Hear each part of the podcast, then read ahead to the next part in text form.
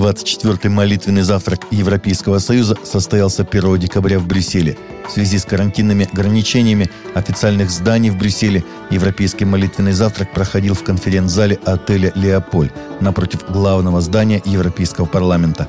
Традиционно в молитвенном завтраке приняли участие депутаты Европейского парламента, члены Европейской комиссии, члены правительств и парламентов Европы, религиозные деятели, председатели благотворительных организаций.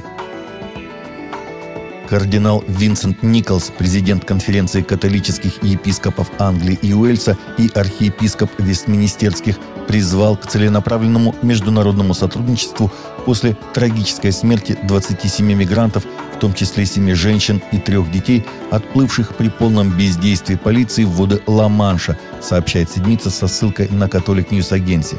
Ужасная гибель стольких людей в канале – это для нас трагический призыв к действию, заявил кардинал – эта трагедия наглядно показывает безжалостное зло в образах торговцев людьми и бездну отчаяния тех, кто пытается избежать нищеты, конфликтов и преследований в поисках лучшей доли.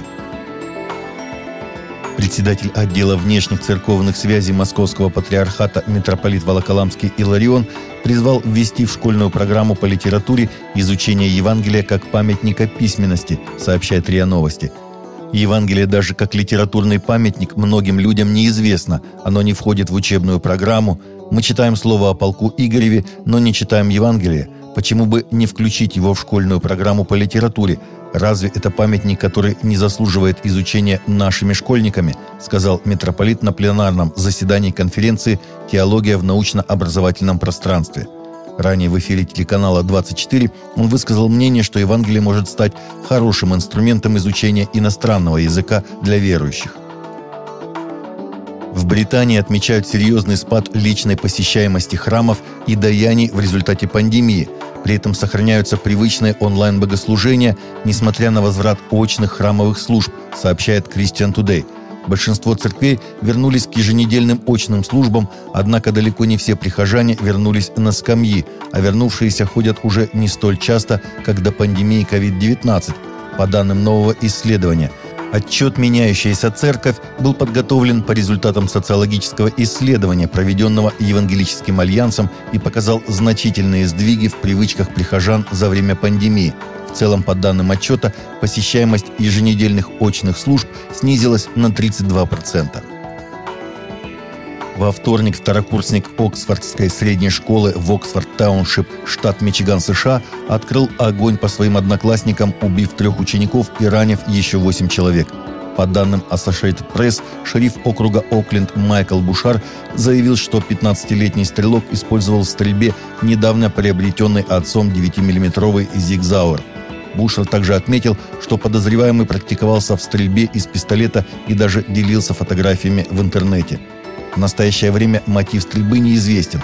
Прокурор Карен Макдональд объявила в среду, что 15-летнему студенту Итану Крамбли будет предъявлено обвинение как взрослому по нескольким пунктам, в том числе четыре из них убийства первой степени. Лауреат премии Грэмми, певец Кирк Франклин стал продюсером первого в истории рождественского гаспел-фильма, что было названо беспрецедентным кинематографическим предприятием. Прижизненный фильм «Гаспел. Рождество Кирка Франклина» выйдет в эфир в эту субботу в 7 часов вечера по восточному времени, и в нем снимались известные исполнители гаспел-музыки – Фильм покажет, как много музыки «Гаспел» может жить за пределами только воскресного утра в церкви и что она может быть на телевидении, на Бродвее и в кино.